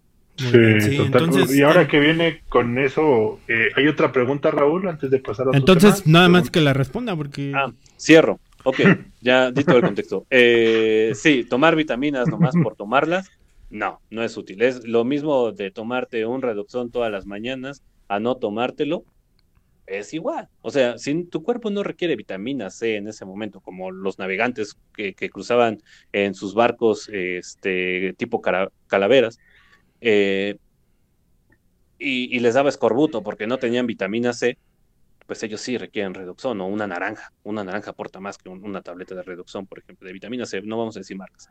Eh, entonces lo único que te va a provocar va a ser gastritis, ¿no? Porque tenemos la ideología de que eh, la vitamina C nos va a, va a fortalecer el sistema inmunológico. Sí, hay muchas células blancas que dependen de la vitamina C para funcionar, pero también del hierro, del complejo B, este, etcétera, ¿no? Entonces, tomar vitaminas por, porque sí y sin prescripción, eh, digamos, determinada por un estudio de laboratorio que me está faltando eh, vitamina D o que me está faltando vitamina E, eh, pues así como entra, mi dinero se va a través del baño, ¿no? O sea, lo orinas o, lo, lo, excretas, ¿no? Claro, ok. Bien, hay otra pregunta por ahí, Rulo, que se la vi, ¿no? Sí, ¿ya la viste o la leo? Léela, léela, Rulo. Adelante, adelante. Dice, hola. ¿Existe inmunidad después de cuando fuiste diagnosticada como positivo a COVID? Claro, claro. La inmunidad se genera por la exposición al virus. Puede ser de manera artificial o natural. La forma natural, pues es contagiarnos. La forma artificial es mediante vacunas, ¿no? Se ha visto, eh, no se ha dado tanta difusión porque se malinterpreta, porque muchos dicen, ya me dio COVID, ya no me va a volver a dar en la vida. Sí, claro la sangre tiene una vida, digamos, de renovación al menos de 90 días. Entonces se ha visto que los anticuerpos generados secundarios a la exposición al coronavirus porque me contagié de COVID no llegan más allá de 90 días. Varía, pueden ser 15 días, 30 días, 90 días, ¿no? Según el individuo, su nivel de hidratación, su alimentación. Son muchos factores. Realmente, la única forma de poder combatir la pandemia es mejorando nuestros hábitos y nuestra condición de vida, no tanto vitaminas o medicinas. Pero ahora eso de lo que dicen muchos, por ejemplo, ahorita que está la variable del coronavirus Omicron, que... Si ya te dio, no, pero no, ¿cuánto tiempo vas a quedar? No, mi pregunta va a esto de que por ahí se especulaba es mera especulación, de que podría ser que con esta variable ya se, se empiece a ver el final de la pandemia. ¿Por qué? Porque ah, todo el mundo va a generar una inmunización de rebaño, ¿no? Porque aparte de que el contagio es muy acelerado y pues prácticamente eh, se va a infectar pues, pues por los números que se ven y lo que se reporta, o sea, y hay muchas personas como contagiadas del virus y van a crear esa inmunidad que estamos diciendo por la exposición al virus. Pero ¿cuál es tu opinión profesional? A todo eso. Y la respuesta que tú le puedes dar a estos médicos que no son charlatanes, sino que están... Pues, de hecho, sin politizar esto, ajá, sin politizar esto, porque obviamente no es, esto queda ajeno a cualquier partido político. No es el foro. No, es el foro. No, no es este. No está este segmento no es mm. patrocinado por la 4T. No, no, ni Villalbazo, ni nadie, no, Ni por sus adversarios. Ajá, no, no, no, ni por los adversarios. Pero yo escuché también, como dice Raúl, algo que dijo López Gatel, ¿no? Que es el encargado de, el subsecretario de salud de aquí de, México, decir lo que, eso, ¿no? Que probablemente ya Omicron era el, final de la pandemia. Yo, no sé, yo la verdad no soy experto ni profesionista como usted en, la medicina, pero yo dudo mucho a mi punto de vista que esto sea el final de la pandemia, porque pues salen cada vez variantes y yo, ese es mi miedo, ¿ah? Pero de paso la palabra a usted, doctor, ¿qué opina? De acuerdo a lo que usted ha estudiado, a lo que sigue informándose día a día, que nos que nosotros nos quedemos con una, una simple nota como Raúl y yo, o con una noticia que usted se dedica a eso. Y a lo que vive, o sea, y a lo que vive. Ah, exactamente, y a lo que está vive dentro día del medio y pues diarios. Dice, Exactamente. Yo veo lo que ve, lo que llega a vislumbrar. Exactamente. Exactamente. Yo he visto que con el desarrollo de la pandemia, y realmente lo he visto con admiración desde el punto de vista científico, no soy científico porque soy un laboratorio, soy científico porque me gusta hablar de ciencia. Eh, hay un gran acercamiento de la población a nivel mundial a temas científicos, a temas de salud. O sea, cuando íbamos a pensar que iba a haber gente hablando de coronavirus, de variantes, este, de vacunas, de ARN mensajero. Entonces, a mí me asombra y, me emociona la idea. Lamentablemente, pues la situación es muy complicada y es muy grave para que esto haya sucedido, pero sí, es muy importante poder discrepar la información. Los artículos que yo llego a ver en internet o los artículos que llego a leer en Facebook o los artículos que eh, periodísticos principalmente, hay que evaluar las, las fuentes, las fuentes como tal, que sean de un organismo, de una institución, este, de un médico especialista, eh, para poder ver si hay veracidad en esos, en esos, eh, en esas palabras que se están leyendo, o en esos audios que estoy escuchando, o en esos videos que estoy reproduciendo. Porque cualquiera, ¿eh? O sea, Raúl, siendo ingeniero, puede ponerse a hablar del beneficio de las vitaminas, y él se pone doctor Raúl, y con eso todo el mundo le cree, ¿no? Entonces hay que, hay que ver de quién estoy obteniendo la información. y crear mi criterio, ¿no? O sea, no todo lo que no todo lo que un experto dice puede ser real, no todo lo que un no experto puede ser mentira, ¿no? Entonces, este, tengo que crear mi criterio y para crear mi criterio, pues tengo que checar varias fuentes, ¿no? Y ver la que tenga mejor sustento y la que mejor me convence. Pero ¿cuál es su criterio? Mi criterio es, Opinión. Eh, bueno, hablabas de, de la inmunidad de rebaño ya lo habíamos platicado eh, eh, anteriormente, la inmunidad de rebaño se utiliza mucho en veterinaria, es decir, a un rebaño, a un grupo de, especímenes, se les expone una enfermedad para que generen inmunidad y puedan salvar a la siguiente generación o a la mayoría de esa población. Lamentablemente se tienen que sacrificar especímenes. Hay, hay especímenes que no toleran el grado de exposición y mueren. En el ser humano eh, pensar en sacrificar vidas para un bien mayor híjole, no es concebible bioéticamente y ni moralmente, ¿no? O sea, no hay forma de que puede decir, ah, es que te vas a morir, pero tu colonia se va a salvar, ¿no? No va por ahí, ¿no? No hay forma de, poder sacrificar una vida humana. Que una vida es invaluable. Claro.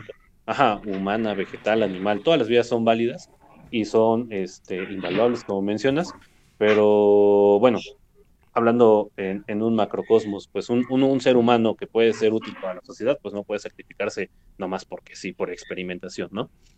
Eh, a lo que voy es, en un inicio se pensaba, cuando todo esto empezaba, que, que, pues hay que hacer las fiestas COVID, hay que enfermarnos todos para que así generemos inmunidad de rebaño y los pobres que no aguanten, pues ni modo, por ¿no? No, no era el concepto, por eso hubo una gran dispersión de las infecciones. Ahora que hay vacunas, ahora que ya existen los mecanismos para defendernos, probablemente una inmunidad de rebaño, no llamada por sí misma inmunidad de rebaño, pero esa capacidad de que grandes poblaciones se infecten y generen cierta protección contra, contra una pandemia y vuelvan esta pandemia algo endémico, endémico es decir, un montón de infecciones, pero en una región geográfica específica, eh, es la gran aspiración y digamos eh, la luz al final del túnel que el mundo intenta ver, ¿no? Sin embargo, tener una endemia significa muchos otros conceptos, más allá de lo médico, de lo científico. Significa que han sido fallidos los, los mecanismos de de protección a la salud, que no ha habido buenas medidas de prevención, que los gobiernos no se han involucrado contra la mayoría de la población, este, la desigualdad económica. O sea, son muchos factores socioculturales, sociopolíticos que hay alrededor de que una infección de esta magnitud se vuelva endémica. Lo ideal y lo que todos buscamos es que se erradique, o sea, que se acabe por completo, sea aquí o en Zimbabue este, o en San Petersburgo, no sé, todos puntos que se, que se desaparezca el virus.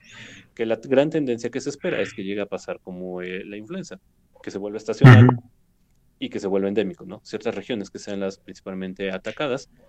Y la esperanza que se percibe al ambiente, pese a que, digamos, ayer superamos récords de contagios, más de 45 mil contagios en un día, es abismal si pensamos en la población que hay en este país pero digamos, la esperanza es de que de esos cuarenta y, de esos cuarenta y tantos miles de contagios, pues solamente 500 son los que fallecieron. Repito, ninguna vida es como agradable decir que, haya, que se haya perdido. Sí, menospreciada. claro, menospreciada.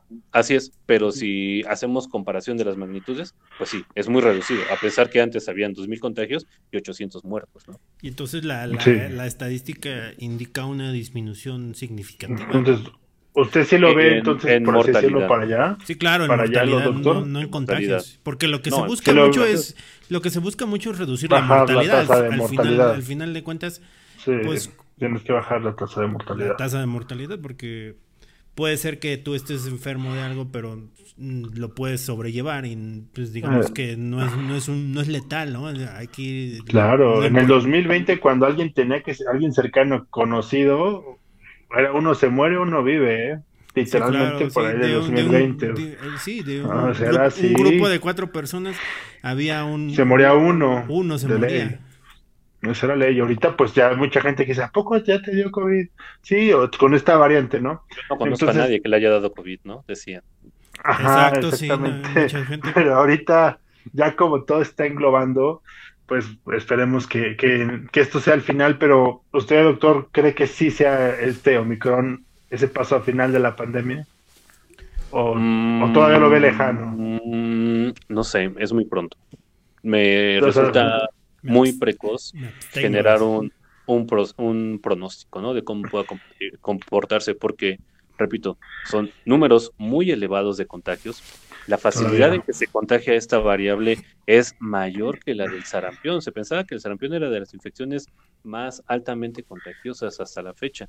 Eh, como repito, puede ser vía respiratoria. Entonces, eh, o sea, el sarampión, había una persona con sarampión, a lo mucho 5, 10 personas se contagiaban alrededor de él. Con Omicron, una persona son 300, 400 personas las que se pueden contagiar. No, está, es brutal. o sea, en, cadenita, ¿no? O sea, en mi contacto, otro contacto, otro contacto y así. Entonces, es, exponencialmente es muchísima la capacidad de contagio. Eso exagerando, es más o menos como 56 el número de contagios alrededor, pero aún así, comparado con sí, es, es elevadísimo. Entonces, no, pues sí, doctor, pero... Eh, eh, bueno, bueno, ya nos perdimos con las preguntas. No, es, pero que no, nada más era mi pregunta, abierta. La, no, ya no hay otra pregunta, pero era de la ah. inmunización porque decían que después de que te da el COVID te, generabas una inmunización. Es correcto, dijo ya Paloma, check. Pero 90 días principalmente. Y ahí yo decía, y ahí yo abrí el tema de Omicron si creíamos que eh, por lo que se ve en las estadísticas que esto podría orillarnos a pues, ver la, el final. No, pues de hecho es el título del podcast, Rulo, entonces. pues es, que es, como la canción ¿A qué horas va el coro? ¿No? Pues ahí, va el coro. ahí está. Ese final de la pandemia no lo sabemos. Yo, esperanza, mi, opinión, mi opinión científica la opinión de Rulo. es que posiblemente sí, no de la pandemia eh, se va a volver endemia, o sea, si, va a seguir, no van a bajar la guardia en muchos países, ni las personas que ya tienen un poquito de cultura sobre, sobre lo que está ocurriendo, pero lo importante es que va a seguir pandémico, pero va a seguir con menos mortalidad, ¿no? O sea, o sea, lo que yo creo, lo mi esperanza no es que se termine la pandemia, sino que se disminuya la mortalidad se muera menos gente, ¿no? Eso sí, pues sí, o sea, que, se muera menos gente. Sí, no, de hecho, que, aprendamos a vivir con el virus, ¿no? Exacto. Esa es la realidad que decía, ¿no? Aprender a vivir con el virus. Yo, yo llegué a, escuchar lo que, a leer lo que decía el, el creador de la vacuna de AstraZeneca, y decía, es que ya para qué meterte cuatro, cinco, seis dosis, ¿no? O sea, ya ponte las refuerzos que te den tu país y hay que aprender a vivir con el virus para que el coronavirus al rato se tome como una enfermedad viral que se atienda tranquilamente en un consultorio. Eso es lo que yo leía, ¿no? Y eso me hace más sentido, ¿no? O sea, pero pues es difícil, pero yo sé que estamos ya casi a punto de, en la fase final del podcast, pero hay un tema muy importante para tratar de cerrar y después ya pasamos a conclusiones. Doctor, de acuerdo a, todo esto que está viendo, vamos al área de, de, prevención. Prevención y, vamos a tomarlos porque creo que van de la mano. Prevención, no automedicación y pruebas. ¿Qué, es lo que opinan? En esos tres temas este, vamos a Nos vamos en esos tres temas. Engloba todo lo que viene siendo eso de ahí. Eh, una pregunta, por así decirlo, y a ese va sobre prevención. ¿Qué opina usted en este, en este momento sobre el que pues sí, es un semáforo amarillo, pero pues que es verde fuerte, ¿no? ¿Qué, qué opina en el caso de, de, eventos masivos, ¿no? Que uno que se ven muy cercanos, ¿cree que es, que es viable asistir a un evento masivo con este tema de Micron? Eh, aunque haya las medidas sanitarias o, cree que eso está mal visto. Volvemos al caso, no estamos politizando nada porque aquí dijo, no, sí, lo abrimos. Aquí dijeron, no se van a cancelar ni conciertos ni nada. Todo es por lo primero que decía el doctor, que pues ya no podemos frenar la sustentabilidad económica. Ya, esta burbuja, y por lo menos en nuestro país, ya no aguanta. O sea, la gente tiene que salir a, trabajar y hacer negocios y todo, ¿no? Pero bueno, Díganos acerca de esa, esa pregunta es muy buena, ¿no? De pues las reuniones, eventos masivos, etcétera, ¿no? ¿Qué, qué opina usted? Yo sé que por cuestión médica va a decir que no, pero pues ahí están, ¿no? O sea, ¿qué, qué les podría qué les podría recomendar a esas personas? Número uno, que no vayan. Y si van a ir. ok. Este, bueno, las, las, todas las medidas sanitarias. Pueden venir a nuestro centro vacacional, contamos con todas las medidas. Adelante, entra a nuestro restaurante, contamos con todas las medidas. Bienvenidos al nuevo centro comercial, tenemos todas las medidas. No existen todas las medidas seguras. Eso es una falacia para tratar de disfrazar la reapertura económica. Eso es marketing. La, una, la única medida este, sanitaria, digamos, 100% eficaz es ser ermitaño, aislarse por completo del mundo. ¿Sí? Suena... ¿Cómo, evitar un embarazo? La abstinencia. Es correcto. Ajá. Dicen, lo, creo que ya lo he mencionado antes, dicen los libros de patología de, medicina, la única forma de que no te dé cáncer es no haber nacido. Ajá. A ese grado. Sí, sí. Entonces, eh, y está bien escrito. Eh, ¿qué, hay que, bueno, mencionas eventos este, masivos. Yo, sé que, Lluvia Cero es amante del EDC, pero es un, es un espacio abierto, mm, mejora. Eh, es un área ventilada, pues sí, es un espacio abierto, ¿no? Mantenerse a una distancia, primer touch, es complicado. Que todo el mundo use cubrebocas, mm, peor. Me estoy tomando una cerveza o estoy cantando o estoy brincando y me sofoco si estoy brincando con cubrebocas, ¿no? Eh, y ya desde ahí estamos mal. Ya desde ahí hay una probabilidad de contagio. Las mejores medidas de prevención de contagios, híjole, se pueden limitar a, digamos, tres, cuatro, a lo mucho. Uno, uso de cubrebocas. Y un buen cubrebocas, ¿no? Un cubrebocas de tela que trae el escudo del Atlante o un cubrebocas de tela con florecitas. N95 pirata este, no sirven para nada, ¿no? Eso y no ponerse nada es lo mismo. Oh. Eh, yo sé que al inicio de la pandemia, por la gran escasez de recursos, se decía, deja las mascarillas de, origen médico, bueno, para, para utilización médica, solamente para los médicos. Porque había, había médicos y hasta la fecha sigue el cubrebocas quirúrgico. que están muriendo en los hospitales porque no tenían insumos para protegerse, ¿no? O sea, tenían que enfrentarse con un pedazo de tela en la cara al, coronavirus, ¿no? Este, hasta la fecha, pues sigue habiendo muchas decadencias aquí y en todo el mundo, ¿eh? O sea, hasta los países más avanzados llegan a tener ese tipo de decadencias. Eh, entonces se decía, pues deja los cubrebocas quirúrgicos, los cubrebocas especializados, las mascarillas, los respiradores eh, para personal sanitario y tú ponte una bufanda, este, improvisa con una playera, había infinidad, infinidad de tutoriales, ¿no?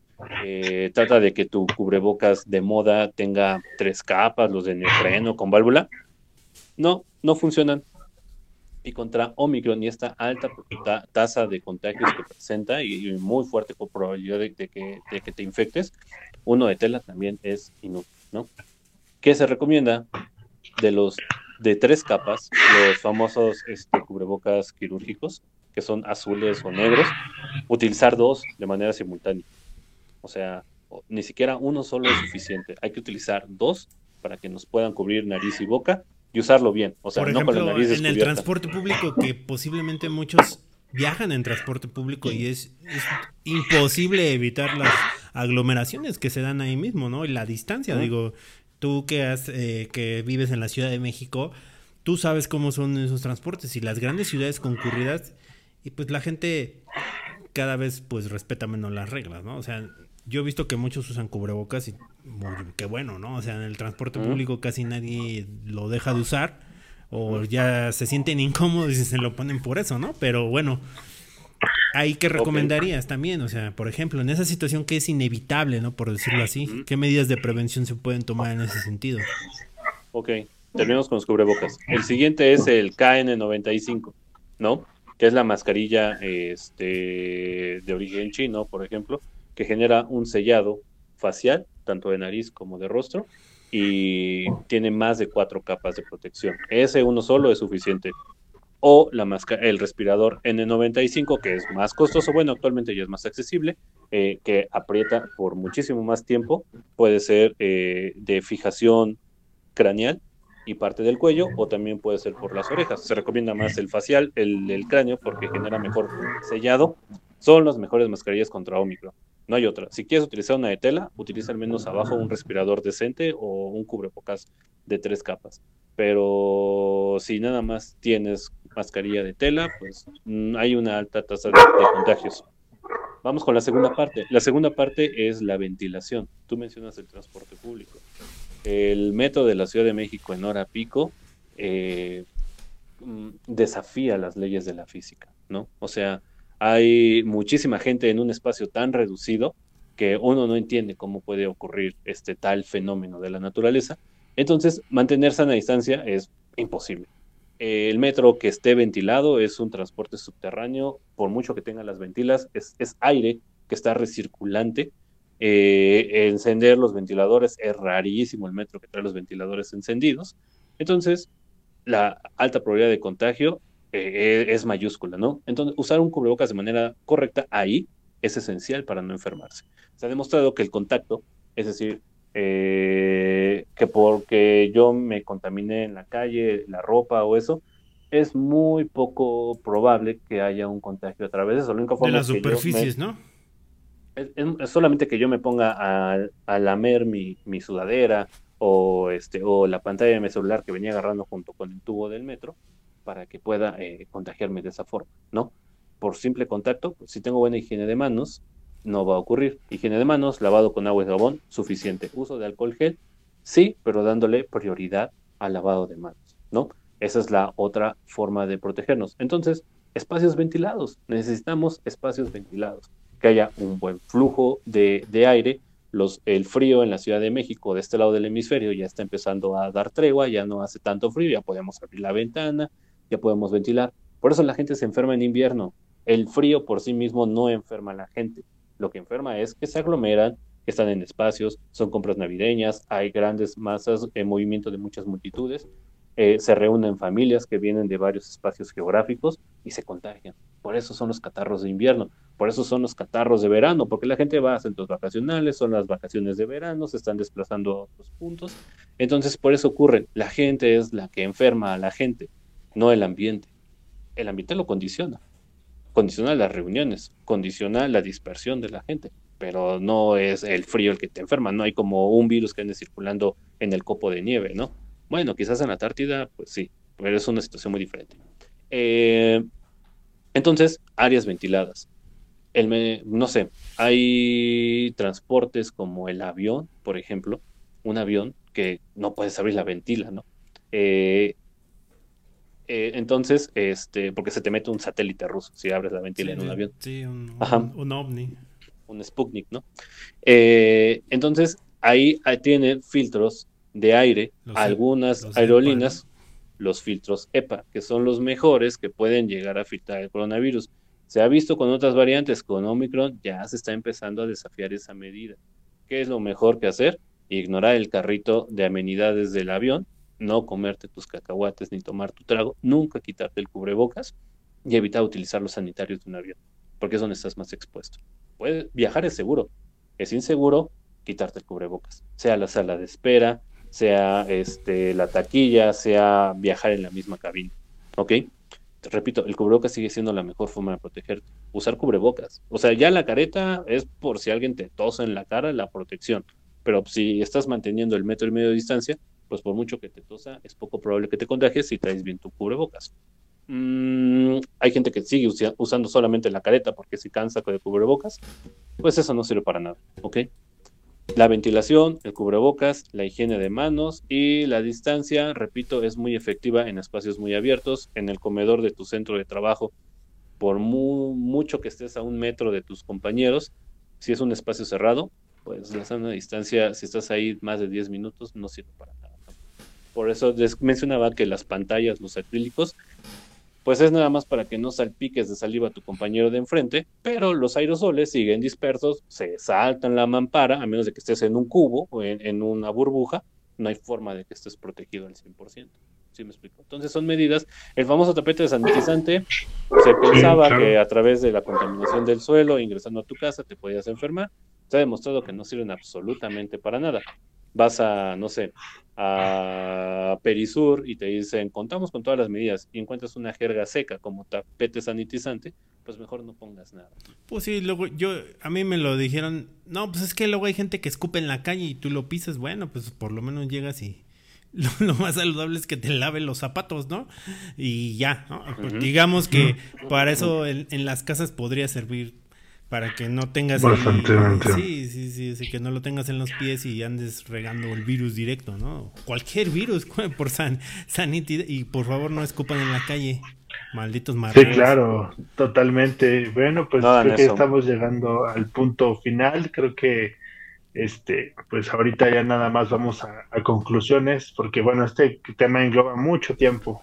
verdad, no estaría mal después hacer otro. Dos minutos para las pruebas, que es lo que el último tema que quedaba pendiente. Pruebas y automedicación y automedicación. Bueno, Automedicación, no se automediquen. Tienen que tomar algún medicamento si tienen síntomas respiratorios, acudan con el médico, él les dirá qué hay que hacer. Pero la, automedicación del paracetamol y síntomas de fiebre, eso sí está permitido, Doc. Usted no los, no los medica, no los, no los receta ya para que. los, ah, no, ningún médico puede decir que un medicamento es para todos y para todo, ¿no? Pero se ha demostrado que el paracetamol es de los medicamentos más gentiles para el estómago. Sin embargo, hay gente alérgica al acetaminofén o al paracetamol, y pues tomarse un paracetamol es como una persona que come camarones y, y, se le cierra la garganta, ¿no?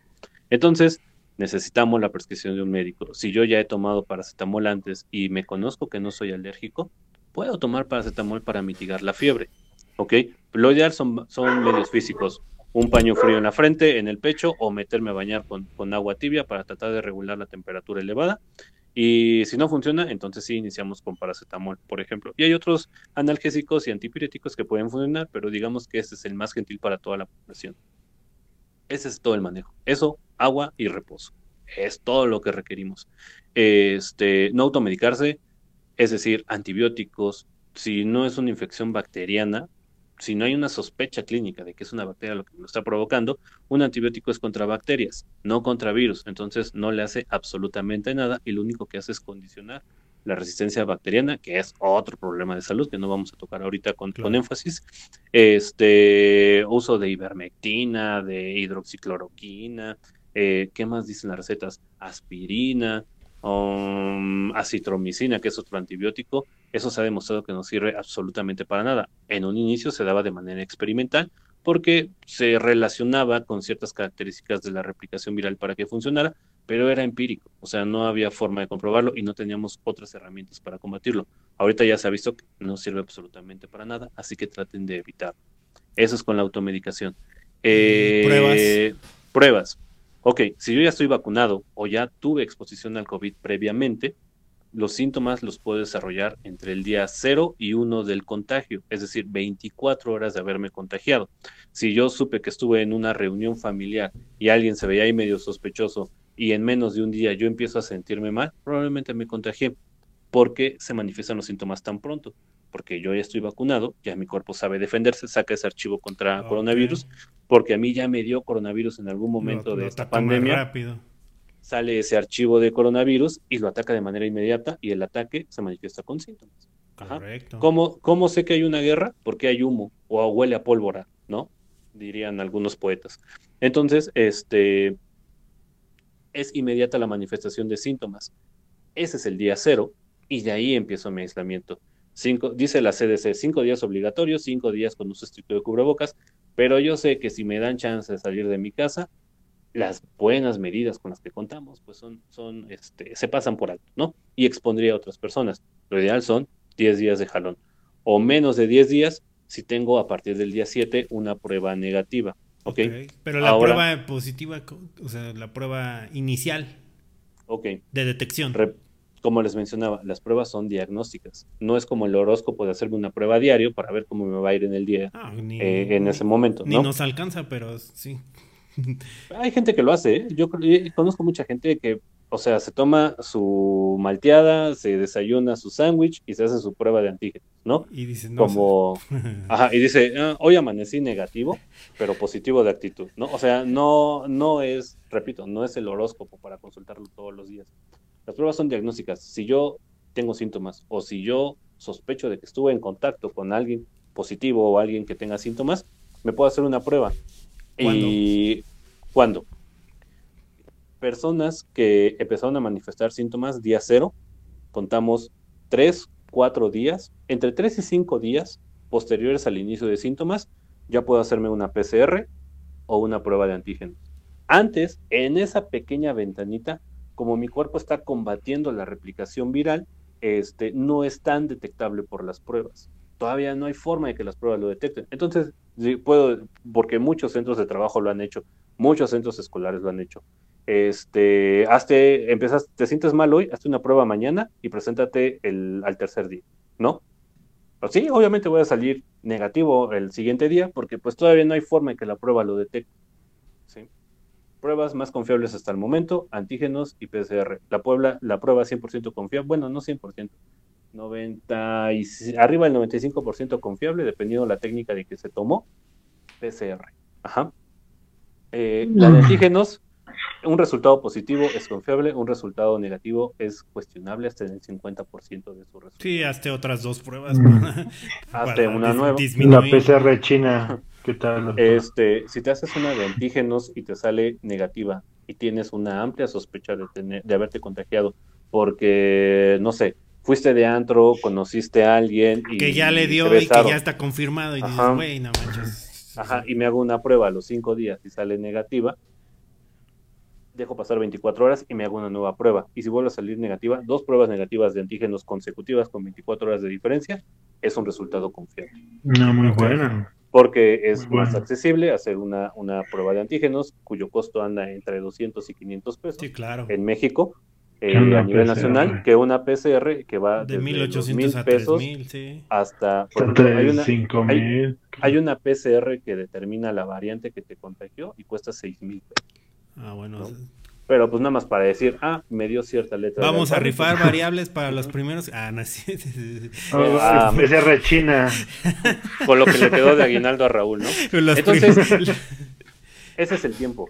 Entonces, eh, empiezo con síntomas, dejo pasar máximo, mínimo cuatro días, tres, cuatro días, y me puedo hacer una prueba y ya, y ya me da un resultado. ¿Cuál sea? Las dos, ¿eh? Antígenos o PCR. Ahora vienen las diferencias. La de antígenos tiene una vida de manifestación. Es decir, puede seguir saliéndome positiva hasta el día 10. Okay. a partir del día 7, la probabilidad de que una prueba de antígenos me salga positiva se ve minimizada. Este, hasta el día 10 más o menos es confiable. Digo, yo me enfermé, me contagié hace una semana y apenas a la semana me voy a hacer mi prueba para poder presentarme a, trabajar y ya me salió negativa. Pues probablemente nunca supe si me contagié sí o sí, sí o no, ¿ok? Una con de antígenos. Una PCR puede salir positiva hasta el día 14 o incluso más, ¿eh? Yo conozco gente que, que sigue saliendo, ya no tiene ni un solo síntoma y sigue saliendo positivo cuatro semanas después de haberse contagiado. Porque sigue habiendo material genético ahí detectable, como es más sensible la PCR, pues lo puede detectar en, el mínimo eh, rincón que puede. Pero esas personas que ya pasaron un periodo muy amplio desde que ya tuvieron el COVID, ya no lo pueden transmitir, ¿o sí? Eh, no, ya no, a menos de que haya una, nueva infección. Sí, claro, si se vuelve a infectar en menos de un mes, pues, te, pues, obvio. Te, puedes, te puedes contagiar a los ocho días de que te claro, COVID, ¿eh? claro. con otra variante y otros cambios. entonces, resumen, ¿Cuándo es buen momento de hacerse una prueba de detección si sospecho que tengo COVID? A los cinco días, cuatro o cinco días de que iniciaron los síntomas. O que yo creo que me contagié, aunque sea sintomático. O, que, o que, yo haya sospechado, pero no manifieste ningún síntoma. Cuatro o cinco días. Quinto día, me siento genial, pero estuve conviviendo con alguien que me dijeron que es positivo y supe que comí con esa persona porque yo no traía cubrebocas. Quinto día me hago mi, mi antígeno, sale negativa, Sexto día me hago mi antígeno, bye. Soy negativo y no hubo contagio, ¿no? Mi vacuna me ayudó, mi sistema inmunológico pudo. Ahora viene la diferencia con la gente que no se ha vacunado o que nunca le ha dado COVID y no se ha expuesto al coronavirus ni a las vacunas de alguna forma. Este, ellos manifiestan síntomas hasta el tercer, cuarto día. El criterio con las vacunas, digo con las pruebas, sigue siendo el mismo.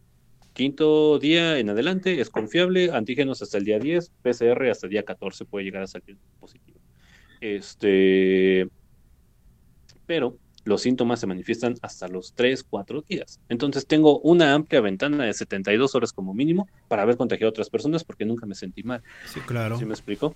Entonces, a eso me refería con que la gente que no se ha vacunado pues es peligrosa y es el por qué la pandemia todavía no puede remediar por, completo. Sí, por favor. Bueno, pues... Bueno, no discriminen, pero cuídense. Claro, pues sí, muy, muy eviten, valioso. Eviten convivir con ellos tanto, ¿no? O sea, de verdad, ¿no? Por salud propia. Muy, muy valioso el podcast, creo que muy interesante y como digo, el tiempo siempre no nos da en todos los podcasts que hemos tenido más de este tipo de interés. Pero bueno, pues por último, pasarle a dar la conclusión este, a usted, doctor, como invitado, ¿qué le quiere dar al auditorio? Por último, algún consejo, algunas palabras, y igual al, a nosotros como Lluvia Cero, y pues pasamos a, a despedir. Pero adelante usted, doctor, como invitado. Muchas gracias nuevamente. Muchas gracias. De acceder a estar con nosotros. No, gracias a ustedes, Raúl, Gustavo, este, por la invitación. Siempre es un placer estar con ustedes eh, para que podamos comprender eh, de manera global esto. Pues pueden recurrir al podcast previo donde hablamos de coronavirus eh, para que podamos aterrizar muchas ideas. Mi mayor consejo, usen cubrebocas, usen cubrebocas. No hay otra mejor forma de protegernos. Eviten lugares concurridos. Dice Gustavo, ¿es buen tiempo de ir a ver a Bad Bunny o acudir al EDC? Híjole, uno, Bad Bunny no me gusta. Dos, este, si es en un espacio cerrado, pues mucho menos, ¿no? Eh, si es un espacio abierto, solamente si no, nunca me quito el cubrebocas y trato de mantener distancia con las otras personas, que es muy complejo, pero podría divertirme de una manera segura, solamente así. Eh, y tres, pues por favor, no sean egoístas, cuídense ustedes mismos para que los demás nos podamos seguir cuidando. Bueno, muchas gracias, Doc. Muchas gracias, Doc. Y ya por último, a todo el auditorio que nos está escuchando en vivo, muchas gracias por estar aquí. Tuvimos varias este, preguntas ahí, algunas que ya se fueron respondiendo automáticamente por la plática que venimos desarrollando. Y recuerden que este podcast lo vamos a subir a nuestro canal de YouTube, Lluvia Cero, y aparte en todas nuestras plataformas de podcast, Spotify, Anchor, Core, Anchor, que otras, este, Google Podcast, iTunes, Amazon. Amazon también. Y bueno, pues para que no haya ningún pretexto, búsquenos como Noches de Lluvia y ahí va a estar totalmente pues grabado para que lo puedan revivir, lo compartan y que pues aparte nos puedan dejarnos sus comentarios en nuestras redes sociales. Y bueno, pues sin más que decir, no me queda más que agradecerle al doctor Fabián que pues nos acompaña una noche más en este programa que es Noches de Lluvia. Y bueno, pues también a Gustavo que pues por ahí anda, va, va a ser la inauguración de su local, que están todos invitados al Maltese Burger. Por ahí vamos a dejar luego la propaganda en nuestro, pues en nuestro Facebook para que los que gusten acudir pues puedan ir. El 4 de, de febrero con todas las medidas, como dicen ahí en el... En... Aunque es una falacia, ¿no? no, la verdad, es, la verdad es que es la inauguración, pero pues vamos a recibir a muy pocas personas, entonces también, pues bueno, con antelación ahí cáiganle, avísenos cuántos van a llegar, no queremos que reviente esto porque aparte es en un lugar abierto, entonces pues bueno, parece ser que se pueden dar las condiciones, ¿no? Por eso, la, por eso Gustavo estaba muy apresurado en preguntar. No, no, por, el, no por el EDC, sino por otras cosas. Pero bueno. Por otras, por otras este conflicto de interés, ¿no? Pero, ya, ya pues, lo dijo, no se quiten el cubrebocas, es como el condón, no se lo quiten si no quieren tener hijos. es igualito. Si no quieren tener COVID, no se lo quiten. Y listo. Entonces, no lo compartan. No lo sí, compartan. Totalmente, no lo, no lo compartan aún así. No es como sí, que pues, lo muchas lavas y se lo gracias. No, no, no, no, no, pues muchas gracias. a- Alcohol, al doctor. gel, agua. Tu salvación, ¿no? tema- Cubrebocas, su salvación. Y salsa búfalo Hijo. como Drake. Así que todo esto es de verdad muchas gracias a todo el auditorio, gracias a Raúl otra vez más en Noches de Lluvia. Este, nuevamente tener al doctor aquí es muy importante, fue un podcast maravilloso, creo que ha sido el más largo de todos los que hemos tenido. Lo Sin duda alguna ha el- roto. el, el regreso Ah, y lo con meritaba. El regreso y con todo. Próximamente estaremos hablando de otros temas, ya más adelante los tendremos ahí totalmente informados. Ya el EDC en mi vida ya está como que ya lo va a poner entre comillas ahorita. Pongan música moderna. Este, sí, Se exactamente. vende, pues muchas se gracias. vende abono. Se vende abono para los tres días. Si alguien le llega a interesar, mándeme inbox Este, y lo arreglamos totalmente. Entrego en, en una estación del metro abajito del reloj, ¿no? O sea, Intermedia. Entonces, intermedio. este, pues sí, pues muchas gracias de mi parte todo el auditorio. Este podcast, reitero, aparte de todas esas plataformas, también se sube a YouTube y pues estaremos en contacto. Cualquier duda, pregunta, contándonos por inbox. Si, si les gustó como la preparación de nuestro médico, como es el doctor Fabián, pueden contactarnos también para Caspro. Busquen www.caspro.mx, consultas, seguimientos, todo eso lo tenemos por ahí y nueve servicios profesionales que abarcan muchas de sus necesidades del día con día. Así que no lo olviden, por Escuche- favor. escúchenos nuestra música en, Spotify. Lluvia Cero. MX y también escuchen, aquí está aquí la propaganda del nuevo álbum de Lluvia Cero. Lo pueden ver, Sinergia, está en todas las plataformas musicales, así que pasen a escucharlo y decirnos qué tal le gustó este, este álbum con siete rolitas muy buenas. Así que igual, no, no queda más que empezamos bien este 2022. Muchas gracias y un saludo. Sigan pasando una excelente noche. Hasta luego. Síganse cuidando. Hasta luego.